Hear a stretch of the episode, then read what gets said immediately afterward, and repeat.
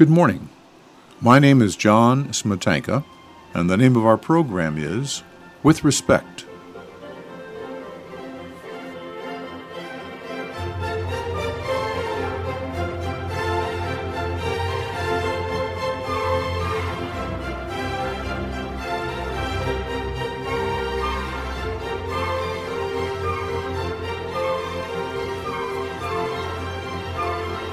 This morning's guest on With Respect is Peter Ferry. Peter is a bilocated person. He lives in both Evanston, Illinois, and he lives also in uh, southwestern Michigan. He's an author. He's written a book called Old Heart, and we'll be fascinated to talk about where the idea came from and the uh, motivation. But, is, but right now, I want to talk about his writing. With respect, Peter Ferry.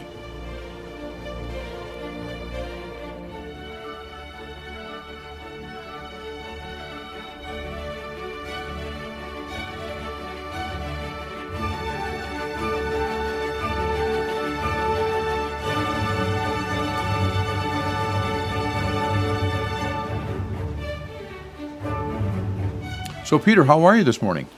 I'm fine, John. Thank you. Good, good. So, Peter, where are you from originally? I, I, I mentioned that you're living here, living in uh, southwestern Michigan, but also in Chicago or the Chicago area. But where'd you come from originally? I'm from, uh, I grew up in Parkersburg, West Virginia.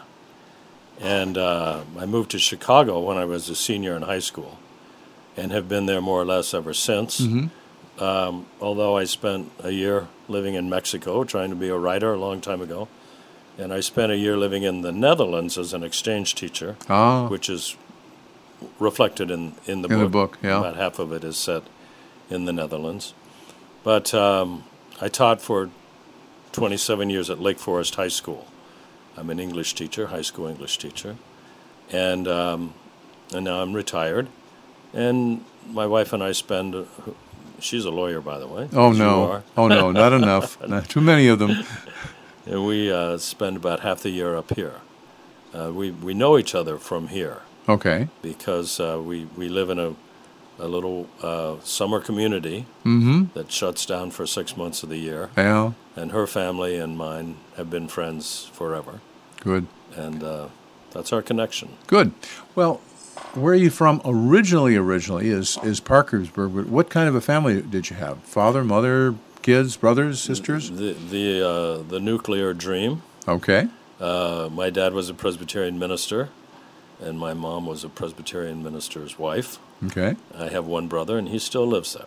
Is he a Presbyterian minister? No, no, we're we're both black sheep. I'm Oh, afraid. oh, oh, oh, oh. now I really want to know about your Yeah, background. well, But um, in addition, your family heritage is uh, is also in uh, Presbyterian uh, ministries, correct? yeah, uh-huh. yeah. Um, actually, my grandfather, his father, and his father, John and I broke four generations of Presbyterian ministers, and we're so darn Presbyterian that I, after how many generations, five or six generations in the United States, I'm still 100% Scottish, which is kind of we we the we failed the melting pot. I'm afraid. Although now now my generation is different. Well, you know, it's interesting because in uh, in our family, um, my brother and I are half Irish and half Polish background. I was wondering about your name. Yeah. Yes, and it's a Polish uh, background, uh, my dad's side, and then it's on my mom's side. It's Irish. They both both uh, families have been in this country since oh the 1840s, 50s. However, until 19 until the the, the uh, Depression and the uh, World War II period, each one of their families almost exclusively married within the Polish or Irish communities. And then in that that magic period of the war and the and depression, uh, everybody married in a different ethnic group. Yeah, that's even part of my story. Mm-hmm.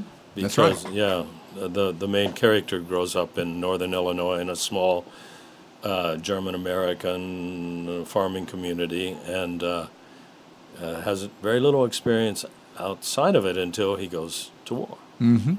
Well, it is the, the the characters in your book are fascinating, but I want to get behind that first and, and, and your the tracking your life. You you started off as what? What what when you went to high school? What did what were your interests in high school? Well, uh, I was a humanities kid, always interested in in uh, acting and speaking. Um, and um, you know, in tenth grade, a, a teacher asked if uh, if she could enter a story I'd written in a contest, and I thought, hmm, you know, I began to think of myself in terms of writing, and then I went on to to college, and I uh, uh, had a couple great professors, and became an English major, and ended up uh, going to Northwestern and, and getting a master's in, in English literature, and that's what I taught. So, but but uh, did you go to undergrad at Northwestern? No, I went to Ohio University in Athens, Ohio, Okay, and, and high school was in in West Virginia. West Virginia. Although my senior year, I graduated from Von Steuben High School in Chicago. All right. So, did you go straight into writing? Well, uh, I didn't because I didn't want to go straight into Vietnam. So uh, I, uh, at the last moment, when I had a low draft lottery number, in the spring of 1968, I took a bunch of education courses and I started teaching because they were still giving draft deferments Deferments for teachers. at that right. time, and um, and I, I I didn't intend to be a teacher. Uh, I thought maybe I would, you know, get a PhD and teach, but I certainly didn't think I was going to end up teaching uh, junior high school as I did at first, and high school as I did for my whole life. But um, so as soon as I was 26 and I was no longer eligible for the draft, I quit and I went to Mexico and you know to be a writer, Mm-hmm, and uh, you know had very mo- modest success, but learned the trade as it were. And then I, I came back and um, worked for a publishing house, Rand McNally, Mm-hmm. in Skokie for five years, and woke up one day and realized the only thing I ever thought was really worthwhile that I had done was teaching. So I went out and tried to get a teaching job. I mean, I, I spent a summer uh, shopping for a teaching job, and I found one at Lake Forest High School, and I stayed there my whole career, and I loved every minute of it. How many years did you teach? Well, I taught a total of 33, but uh, 27 at Lake Forest. Just teaching English. No, uh, initially I had a self contained junior high school classroom in which I taught everything um, at uh, seventh grade level. And then I taught in a special school for emotionally disturbed kids called Allendale School in Lake Villa, Illinois. I taught there for three years, and that was jack of all trade kind of stuff. Mm-hmm. But when I, I went to Lake Forest, I, then I w- was exclusively an English teacher. So you, you mentioned that you got married. When when was that? Oh, uh, John, I'm, I'm sad to say I've been married three times. Okay, But, but that uh, gives you experience. yeah, oh yeah, it does. And that shows up in the book, as you Uh-huh. can tell. I, d- I know. I was I've been married 16 years to Carolyn O'Connor Ferry, who is uh, I finally got it right. She's the world's most wonderful person. That's good. That's excellent. Children? I have three children. I have a son named Asa who lives in California, and he's 38 years old. I have a, a daughter named uh, Lizzie, who's a social worker, LCSW in Chicago. She's 29 years old. And a son named Griffin, who's a law student at the University of Minnesota. He's another one. Oh yeah, I was going to say stop it. Stop it. You know, tell them tell them to go into philosophy or something. Well, he kind of has because he's studying international law. Oh, So right at the moment, I'm I like to brag about him. He's in he's at the I get the exact title wrong, but it's the International Court of Justice for Rwanda in Ah. Arusha, Tanzania. He's doing an internship there, and then Mm-hmm. going on to study in France for the first semester. So he's doing exciting stuff. Well, that'll give him a, a great uh, a great background in in the world of tomorrow, as well as the world of today. I think so. Yeah. And uh, a friend of mine who is um, uh, was one of my former assistants became a judge here later uh, later after that, and then retired and became a judge for the United Nations. Uh, he was a war crimes judge in uh, Kosovo Oh wow. and and one other city there that uh, where he was, that was his work uh, for a good period of time after his retirement has given him a broad perspective on the world and on those problems that we're going to have from now on. That Yeah. is, uh, that we maybe in the past tried to ignore. Now we can't ignore anymore. right. And at- attaching criminal responsibility to people who are sponsors of mass killings Yeah. or genocides is something that is a, a special uh, gift and a special thing we need to be paying attention to. Yeah. I agree. And Rwanda was one of those phenomenal, awful events that that people have to now pay attention to, and didn't so much when it was happening. Yeah, he told me the other day that that he was writing a brief. He'd been asked, to write a brief for um, um, a military guy, Rwandan guy, who'd been accused of killing 63 people, maybe more than accused, and they were seeking his release from prison because he's dying. And and Griffin's job was to write the brief, uh, making that uh, The case, petition and yeah. making that case. And he said, "Dad, it was very hard. I mean, how do you plead in favor of someone who's been a mass murderer?" But, It, it, it is people ever since I started in being in law school, and then all the way through my career. where did you go to law school? I went to John Marshall Law School in oh, Chicago. Absolutely. But all during that time, whether it was people I dated or or people I came in contact with, cocktail parties, whatever, one of the first questions they ask is, "How can you defend Yeah. a guilty person?" Yeah. And you start off with trying to figure it out for yourself. And then you realize that everybody has a right, on, as a human being, to fairness. And fairness doesn't mean that you can do anything you want. It means that when you do things, whatever your behavior is, if it goes against the, the laws of humanity or the laws of your society, fairness means you get held to account, Yeah. but in a fair way, in a just way. So, uh, your son is, um, I'm sorry, your uh, Yeah, my uh, son. your son has has gone and taken the step into that area where he's going to he's struggling with it himself right now and later, later on in life he'll have to make a decision whether it's something he can do there's some people who cannot do that and Is they that right? leave it. oh Yeah. yeah there's some people who cannot do it one way or the other they can't be prosecutors they can't be uh, defense Mm-hmm. attorneys they can't be this they can't be that and so they make a choice early in or later in their career that they need to make to do those things which they are ca- capable of doing. yeah. So, but that's not you. You see, on my side of the of the table, um, my brother and I tried to escape from the DNA DNA uh, failing uh, in our family of becoming lawyers, uh, and we failed.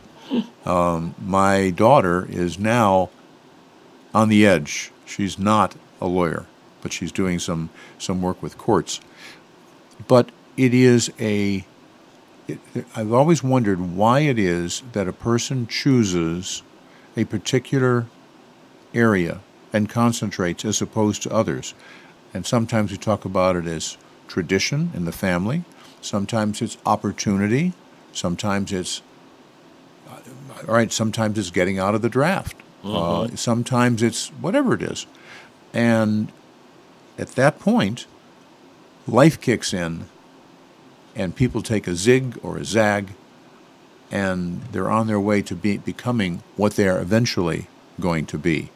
Hopefully, as my mother used to say, uh, the person is blessed whose hobby is his work and whose work is her hobby. Absolutely. So, And that's how I felt about teaching. I, I never looked at a clock in Mm-hmm. 33 years and thought, oh boy, there are two more hours in this day. I always looked and said, Oh, I only have two more hours. I got a lot to do. Mm-hmm. We're going to take a break right now. We're talking to Peter Ferry, who is the author of the book Old Heart. And I'm, I'm looking at him across the table, and I don't think he's got an old heart. And I don't feel that I have an old heart, but it's a fascinating book, and I'm, we're going to be talking about it in a minute. This is John Smetanka, and the name of our program is With Respect, and we'll be right back.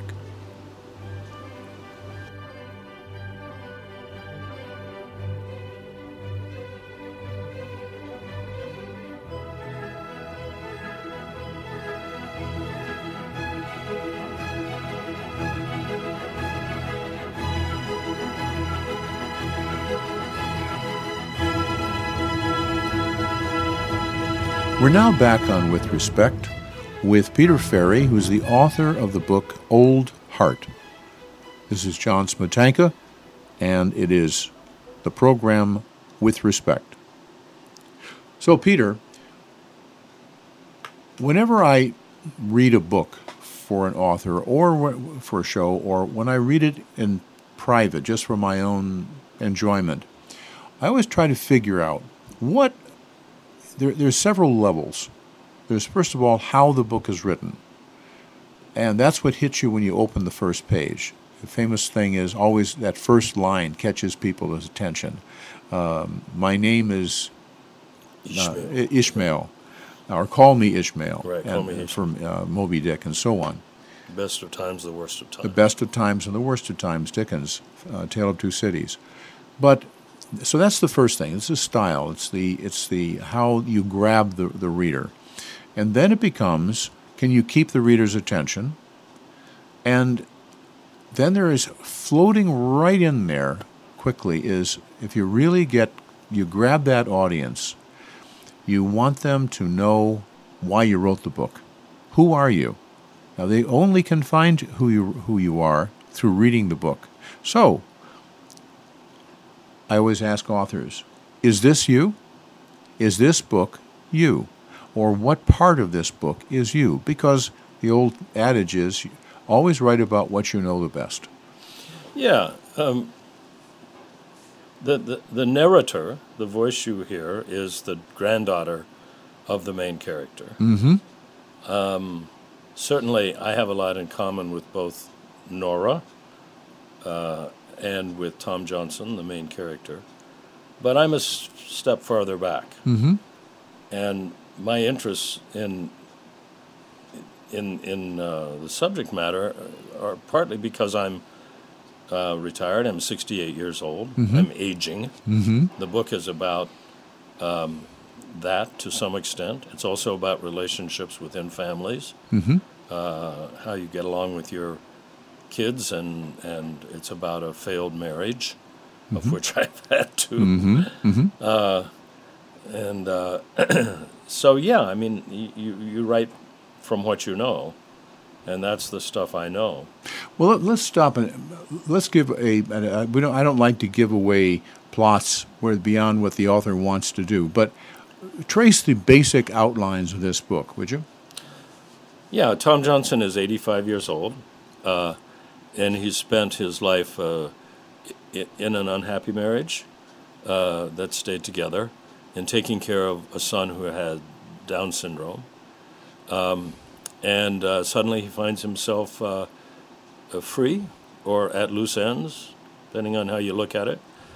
And um, and his two surviving children want him to go into a retirement home, and they're putting pressure on him, and he just decides he doesn't want to. So uh, he runs away instead, and he goes back to uh, the Netherlands, where he had been a soldier during the Second War, during World War II, to try to find, you know, the the only woman he ever loved, Mm-hmm. kind of thing, and uh, that's the that's the basis of of the story, uh, and um, you know he finds uh, things he doesn't expect to find Mm-hmm. And has experiences. But for you know, for for Tom, uh, th- there's a point at which he he asks himself, "What what am I going to do with the rest of my life now that my wife is is gone and my son is gone and the dog is dead?" You know, And he doesn't know the answer to that. But then he says, he asks the next question, which is, Do I do something or do I do nothing? And then the answer is easy. He's going to do something. And, and that's the basis of the story. It's really a story uh, about living. You know, it's, it's, it was interesting. I read a book uh, recently, and I can't remember the full title because it goes on forever and ever. The title does. Uh, the hundred year old man who went out the window, escaped.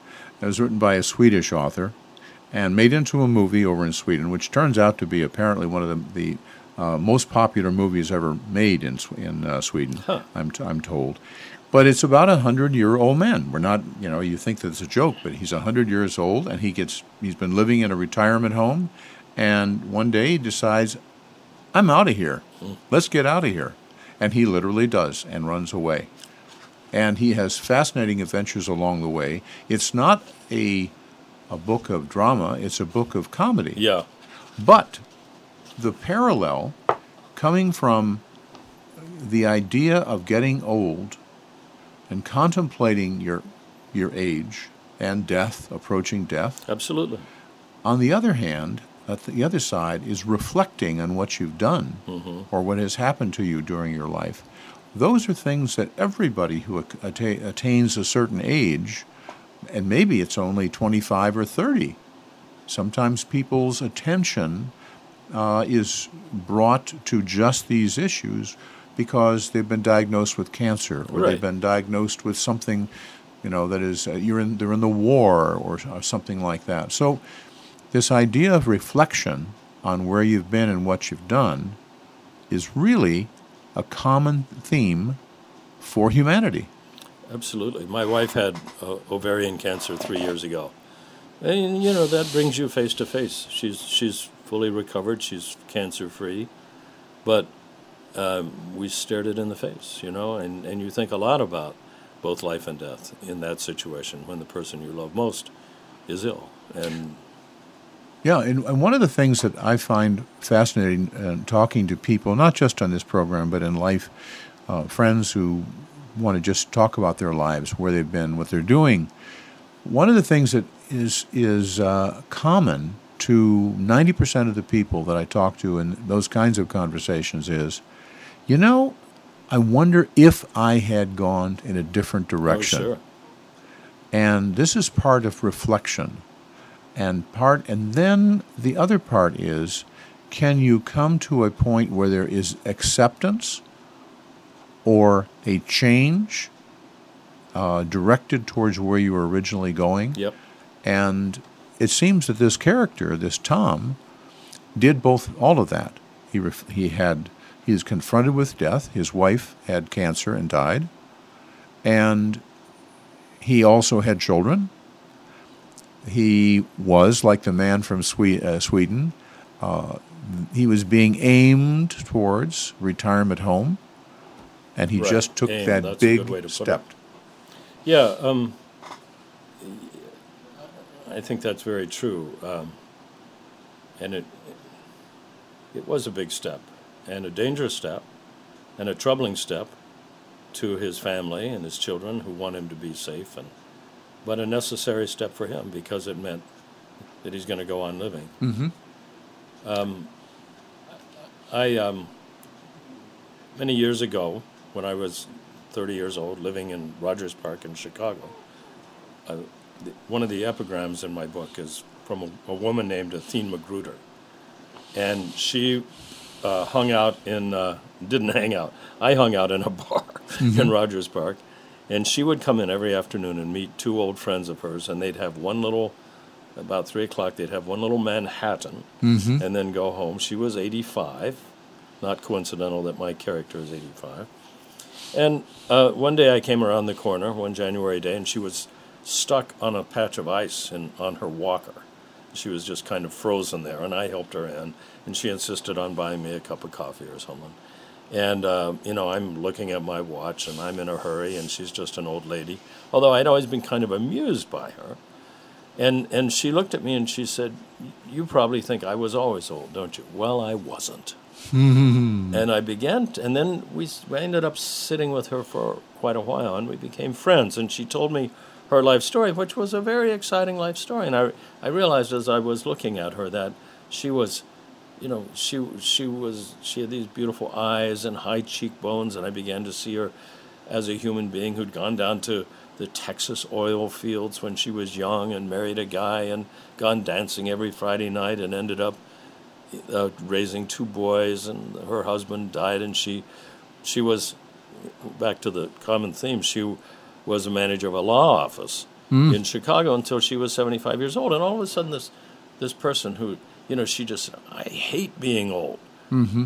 uh, and um, so we became friends. And uh, 15 years later, I had a phone call out of the blue.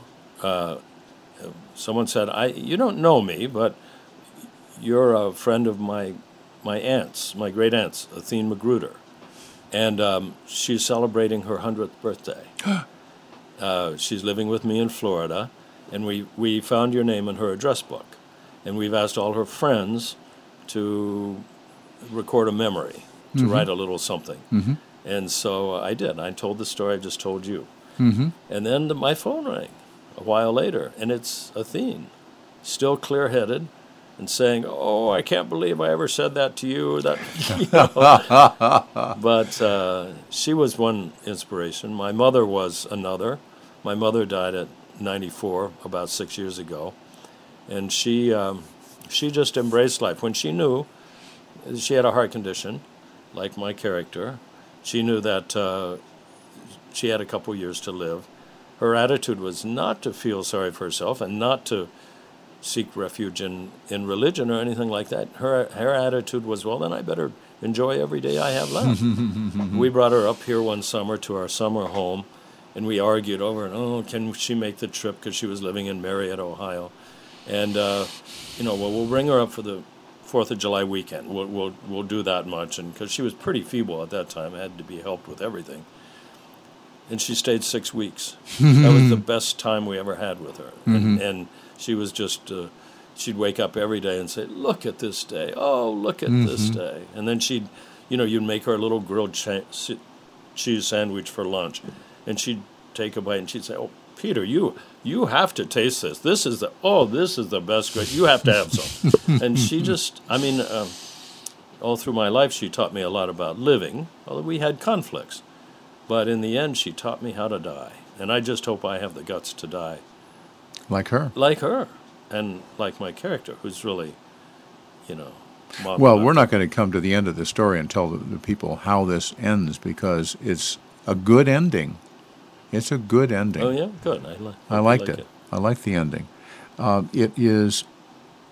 They, there is a, a, a, a, program of Hollywood personalities and whatnot that were making a presentation to a group of congressmen about uh, their work, and uh, my brother happened to be there, and one of the actors, uh, I believe it was Denzel Washington, spoke to the group and he was reflecting on the fact that he was being criticized, or, or American movies were being criticized for having the happy ending, the American ending, where something, right. it all gets resolved at the end.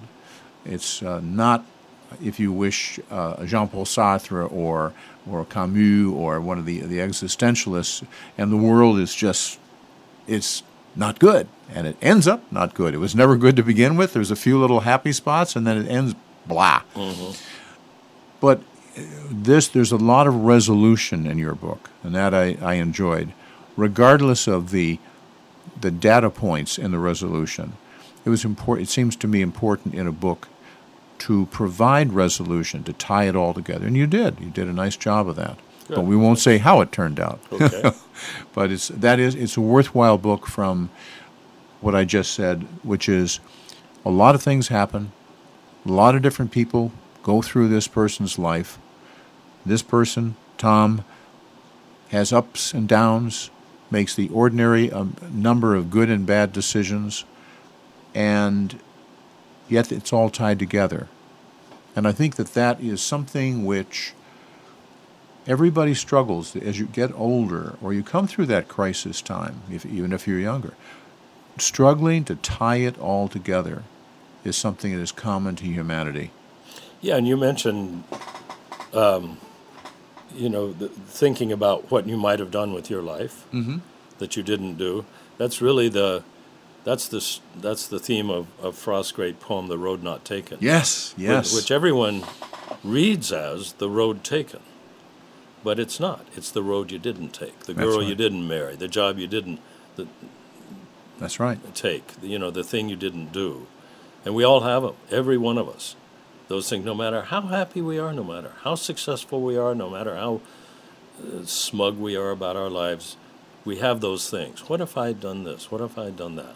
Yeah. How would my life be different? It's a Oh, yeah. totally human thing. We're going to take a break right now. We're talking to Peter Ferry, the author of a fascinating book that I've uh, read called Old Heart. He is, uh, by the way, going to be doing a book signing, I believe, in uh, the next few days. Uh, at, August uh, 17th. August 7th, 17, at the uh, uh, Forever Bookstore in St. Joe. If you get a chance, stop by 17th and see it Uh, I believe it's at 6 o'clock. at 6 o'clock. This is John Smetanka. We're on With Respect, and we'll be right back.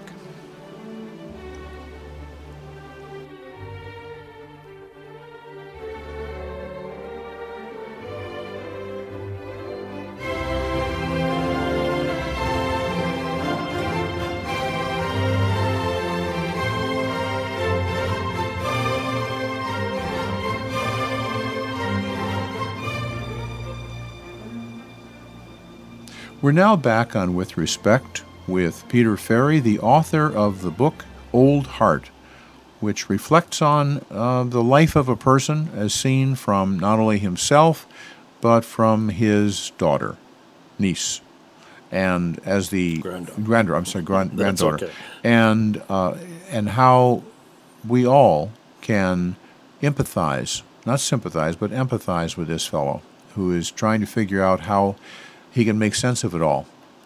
Well said. This is John Smetanka. As I say, we're on With Respect. Peter, when we broke, uh, we were beginning to talk about, you were, you were talking about how everybody goes through this, this, this searching, this uh, analyzing of their life or their plans for the future. All of this, you know, is kind of our way of trying to grapple with the great unknown there. As who was it? Was it Brendan Behan who, who was, said, uh, "Rage against the don't go quietly into the night. Rage against it." The dying of the light, Tom, Dylan Thomas. Dylan Thomas, there you go. And uh, so, in a sense, that's what this fellow is doing. He is just saying, "Excuse me, here are the bounds that other people are setting for me." Um, that's nice, and they're doing it out of love. Yeah. They're they're not they're not mean. They're not trying to grab my estate, whatever's left of it. They just want me to be happy and safe. I think was the word that you used. But I don't need to be safe at this point. I have things I've got to do. Yeah, So- his, his children say, you know, he, he writes them a letter when he takes off, and in it he says, You're doing what you have to do, and, and you do have to do it. You're my mm-hmm. children. You want to make sure I'm safe, and but now I'm going to do what I what I have to do, and that is to live, and not to end up in a retirement home because I don't want to. I've said this to my listeners repeatedly, but of the some 400 shows that we've done here on With Respect, I think of four people, four, only four out of 400, who started off at age six knowing what they wanted to do and going on a straight line to doing what they did, what made them, quote, quote, successful. Those four people are the exception. And I maybe I didn't get to the bottom of their thinking. maybe they, in fact, also were doing what the rest of us do, which is the zigzag. You go this way, Absolutely. something happens. You go that way, something happens. But there's down deep inside, and this character, Tom Johnson, reflects that better than any of the other uh, books that I've read. It reflects how the texture, the character of this individual is formed, developed by the zigs and the zags in his life. So that that's I found that very interesting, and and the part about having a lost love. Sometimes the lost love is way back in time. Sometimes you never see that love again. Sometimes that love is separated from you by water, mountains, their marriage, your marriage, the other choices that you've made or she has made. And sometimes you have the chance to make that final touch. And we're, I'm going to let the readers in your book, of your book, uh, figure out how this all fits together. But now, in is this the first book you've written? No, it's my second novel. Okay. Um, I published the first, uh, which is called Travel Writing, um, when I was 61 years old, 2008. And You're, by the way, you're giving us all hope. All of us novice writers, the, the wannabe writers, who are much older than 61 when we start, uh, you're, you're giving us hope. This is good. Well, yeah, I, and, and that's part of the story in in a sense. Uh, I uh, started this, the other book, travel writing, because I had been asked to teach creative writing, and I'd never done it. Although I've written all my life, and I write, I do travel writing, travel writing for the Chicago Trib, and have done that for 30 years, of freelance basis. And and I've written uh, short stories and published them on little magazines, you know, the kind no one ever reads. And, and, and uh, but um, I hadn't done any fiction lately. I was doing travel stuff when I was asked to teach this in, you know, 1998 or something. And I thought, okay, well, I better write something over the summer. And I wrote uh, a short story that was based on an experience that I'd had an automobile accident that I'd seen happen on Sheridan Road in uh, in Evanston, and um, and I liked it. So I said, well, I'm going to put that away till next summer because you can't teach and write too. Mm-hmm. And if I still like it, I will continue it. And what happened was that I, uh, in the course of that year, walking back and forth to the train, uh, I kind of figured out uh, how the story would end. So the next summer, I, I wrote the last 80 pages. The first story became the first 20 pages of the novel, and then I wrote the last 80, and then um, and then I went back and filled it in. So, yeah, I'm a late bloomer. And if your readers are interested, there is a website called Bloom that's specifically about people who begin writing uh, when they're older. Well, you know, again, I come back to the point of the zig and the zag, and say that in the course of this book, there are there are many extraneous events and facts which you we- weave into uh, sort of a coherent pa- package. And I, I think about um, one of the one of my favorite books of all time is Doctor Zhivago by Pasternak. Yeah. And in that book, it, it first, for the first time, grabbed me. I'd read other books before, but this one grabbed me as the interrelationship that we have with so many different people and events that carry on through our whole lives. And it just struck me because famous Russian novels are famous for an overabundance of people Right. and trying to figure out who they all are and how they're related. But Pasternak did it in such a, a readable fashion. Yeah. And so in this in this book again, I talked about the I call it data points, but um, different f- people and events that are tied in in fascinating ways, and it gets resolved toward of it at the end. And It fits together. So I, I congratulate you on this book. So this book took how long to write? About uh, seven years. Um, that's how long my first one took, too. But that's, you know, the first draft takes a year, and then it's uh, drafting and drafting and drafting and revising and revising and revising and changing things as they go. Uh, so some of the some of the touches in this book were added uh, near the end of that process. Mm-hmm. It's what a lot of, of young writers don't realize that the, that first draft is 10% of the work. Mm-hmm. And, uh, and then you go on and on and on and on, and it's all about refinement. There was, um, I've had a number of authors uh, with me on the show. One of the fellows um, said it took him, his first book was 20 years to put together. And he was working on his second book, and I think it came out. It was about three years in the making. Mm-hmm. Another woman wrote a book. It took her ten years to write. The second one took six. And then I said, "Well, all right, fine. Have you got a third book coming out?" She said, "Yes, I've had to put this one out in two years oh. because my editor's pushing me." So there is this. Once you realize that you can do it, it's like getting into the pool for the first time. You find out you're not going to drown if you work at it. Uh, and at the end of the other end of the pool, somebody's going to pat you on the head and say, "Well done, you Peter. You did well." Yeah, there's, there's a lot of truth to that. Running a marathon, Yeah. you know.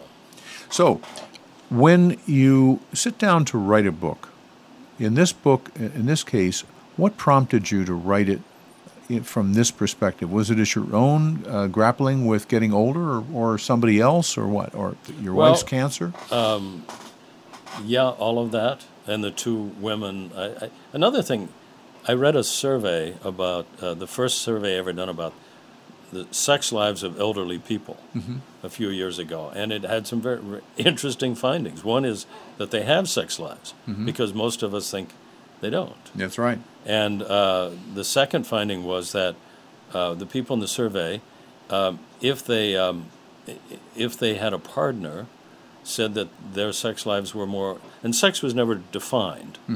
You know, it wasn't intercourse or uh, it's just that term. If they had a partner, they were um, happier with their sex lives. Well, first of all, they had them; they were active, much more so than anyone knew. And secondly that they were happier with their sex lives than at the age of 75 than when they were 55 or 35 and i thought geez and again it's a matter of you know it's like john prine's old song hello in there you know you, you look at people and you don't see them and all of these things conspired to and my own aging and and and my mom and uh, and Athene Magruder. I mean, so it's over a long period of time beginning to see people differently and wanting to deal with the whole process because I am a late bloomer. I didn't write anything till I was I was 61 years old. I, I like to tell the story that I, I worked with a guy named Walter Tevis at Ohio University when I was a student, an undergrad, and he wrote The Hustler, which was made into Oh, the. Paul Newman Yeah. Jackie Gleason movie and a bunch of other things and and he said to me one time, I, I, I, I talked him into doing an independent writing project. I think he was suspicious of my talents at the time. but uh, he, he said to me one late night, we were sitting up talking, and he said, Pete, you, uh, you haven't much to say, but you say it very well. and and I didn't have much to say. Mm-hmm. And I don't think I really had much to say until I got to be 60 years old. And uh, and now I, I think I do. So that's that's uh, where my that that's the story of my late blooming. Well, you said it well in an interesting way in this book, so I congratulate you on that. I will will toss in one sidelight. How many? I would ask everybody, you and everybody listening to this, how many times, if you were above the age of fifty, that your teenage children, or when you were a teenager, and you it finally hit you that having children is a biological process.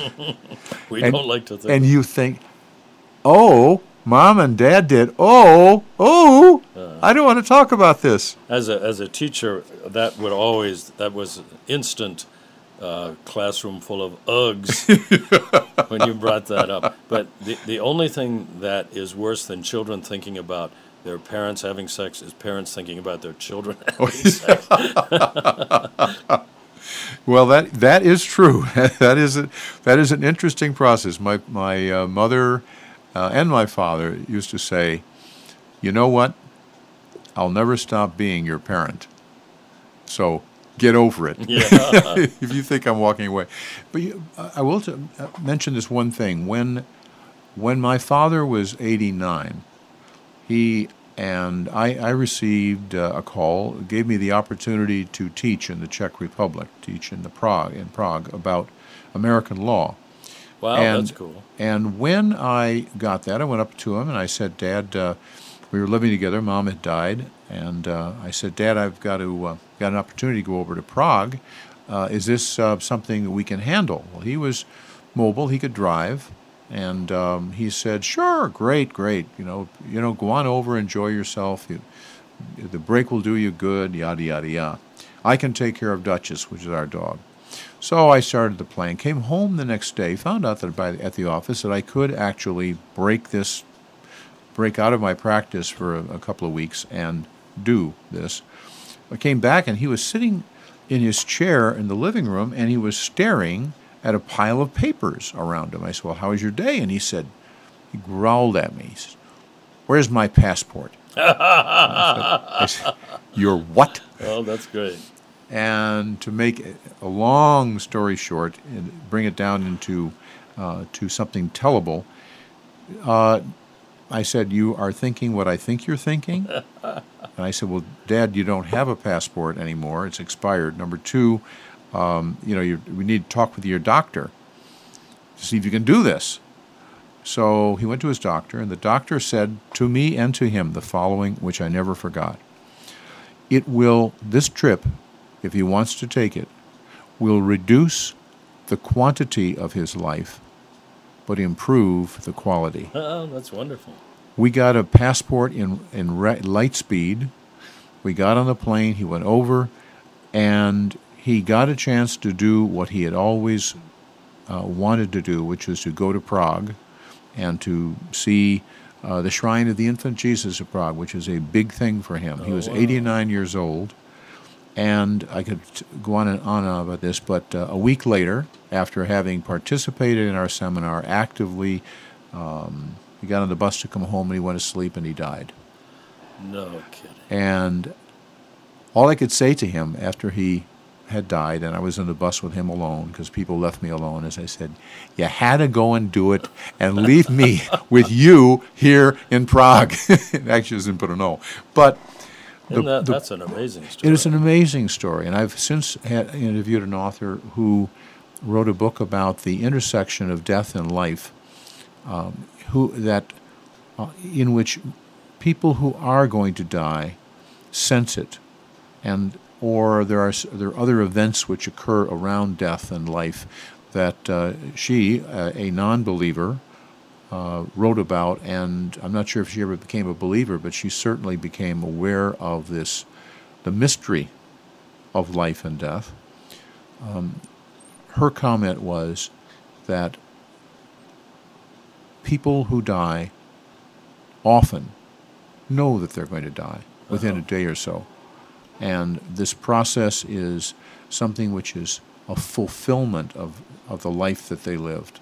And you know, like yourself, your your uh, your characters, they lived good lives. They lived interesting lives. They got everything there was out of it. They could get out of it. We're going to take a break right now. We're talking to Peter Ferry, who is the author of Old Heart, uh, who will be signing books on the 17th of August in uh, St. Joseph at Forever Books, About six o'clock. about six o'clock. This is John Smetanka, and our program is With Respect, and we'll be right back.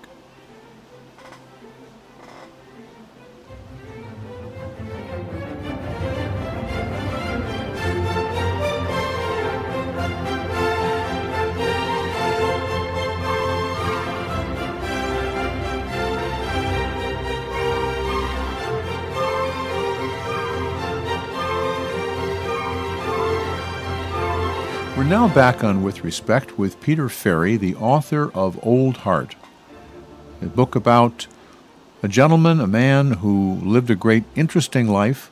In some respects, you could say it's, I would, I think you might agree, uh, looked on the surface some, somewhat common, Sure. but all the texture was built into that life that made it the, the, the part that is written about in the book uh, in the uh, present and future tense uh, makes it all makes sense and seem exciting.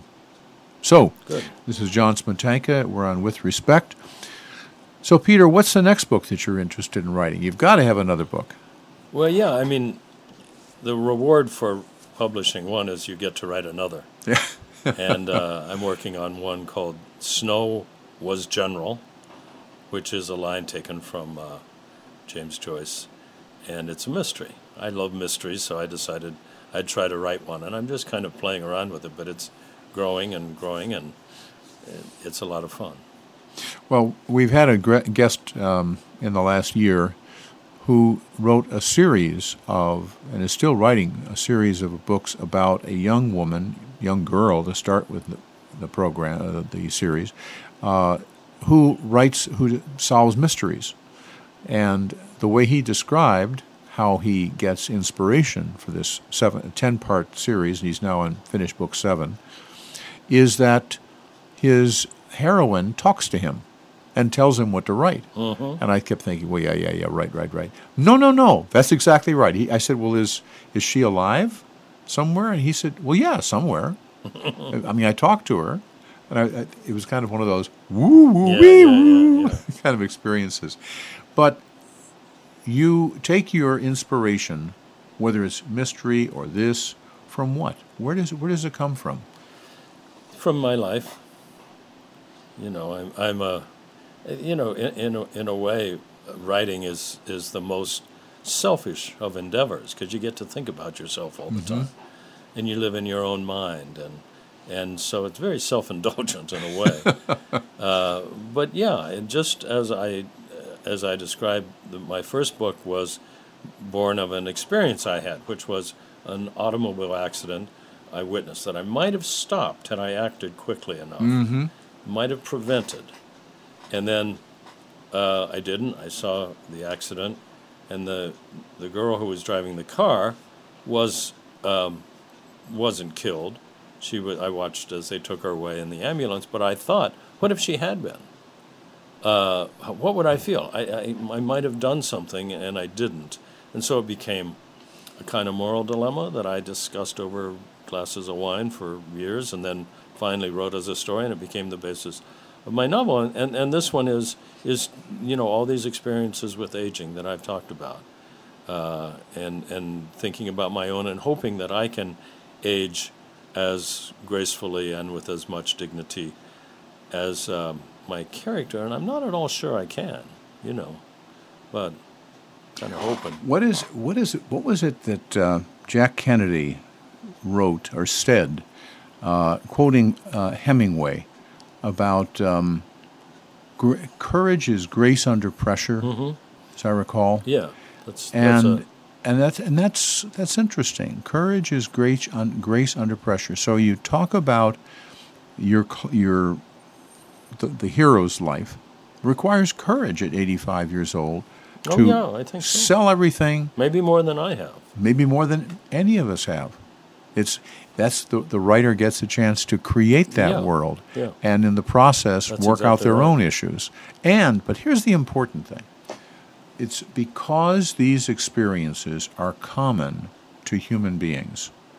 You are at the same time, while you're working out your issues, you're helping other people do the same.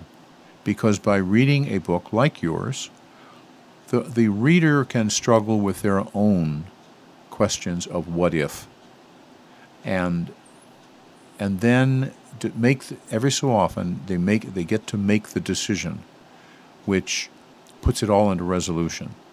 Yeah, I, I think I, I think that's true. I think that every novel that with which you connect is the connection is because the novel's about you.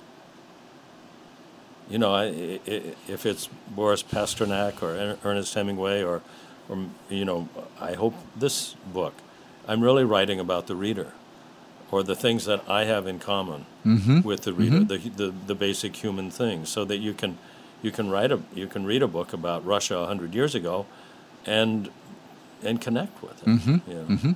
And Grace under pressure, I, I think that that's what my mom had. That's what impressed me so much about it.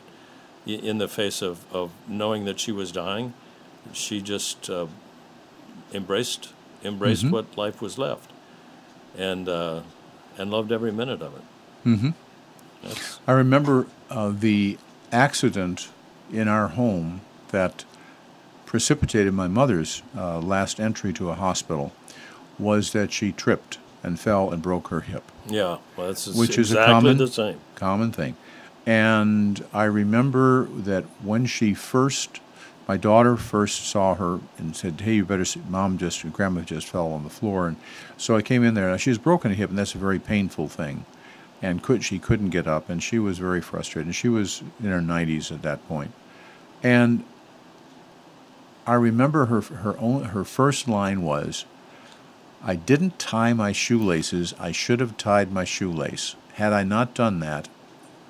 And whether or not that's true, or she just Right. her body just her legs wouldn't hold her up, is irrelevant. But she was constantly thinking. Her brain was functioning. Her soul was functioning to the day she died. And the same thing with my father. And it was a great blessing. Their bodies tired out faster than their brains. Exactly. Yeah, my, uh, I, I think that's exactly right. You you will the reader will find in this book something for all ages, i.e., they're going to find something from tracking Tom Johnson's life, which is the central focus of this. But they're also going to find the other sorts of things which may uh, be uh, truer in their lives. For example, how a daughter granddaughter, niece, nephew sees older people, sees and works out relationships, and, and begins to realize the depth of their predecessor's uh, life. The same thing might be said to people who you thought were lost, you never saw it would see again. Absolutely. And I know, I, I can speak personally of, of that, that people come back into your life that you never thought would ever happen, and it's it produces its own interesting uh, effects. But the point is that your life doesn't have to end at 70 or 80 or 90 right. because the good Lord gives you the time to to play out the whole of your possibilities. Yeah.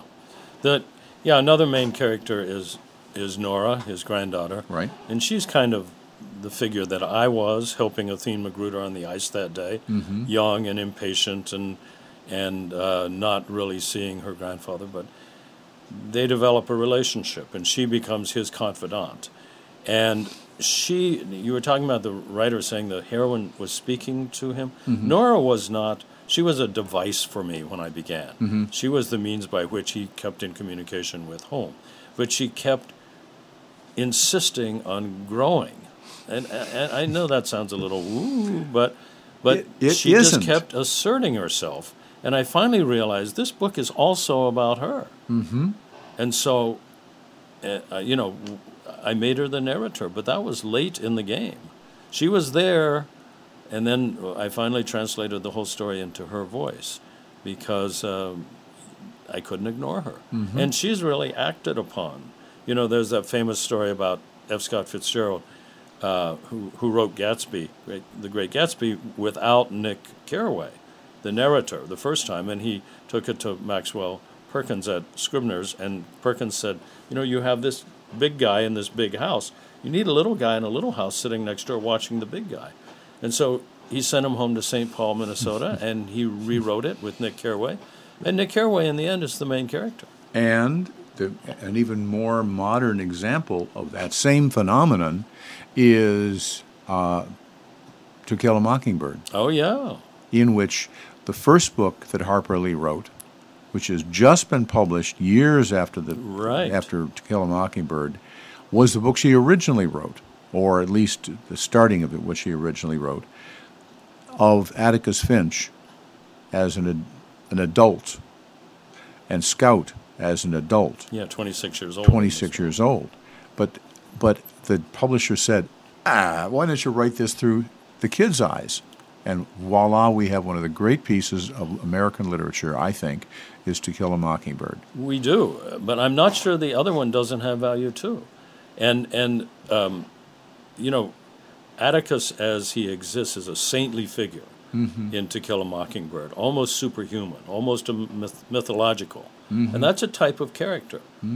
Uh, and he's a great one. One of my favorite in all my uh, all of literature. My grandson's name is Atticus. Um, but um, in this new thing, he's not saintly. He's not mythological. He's a human being. That's right. Well, listen, on that note, uh, we could talk about Atticus and, and Harper Lee and whatnot forever, but also about your book and books. Thank you very much for joining us. This is unfortunately we're out of time. This is John Smetanka. The name of our program is With Respect, and remember that if you show respect to other people, they will show respect to you.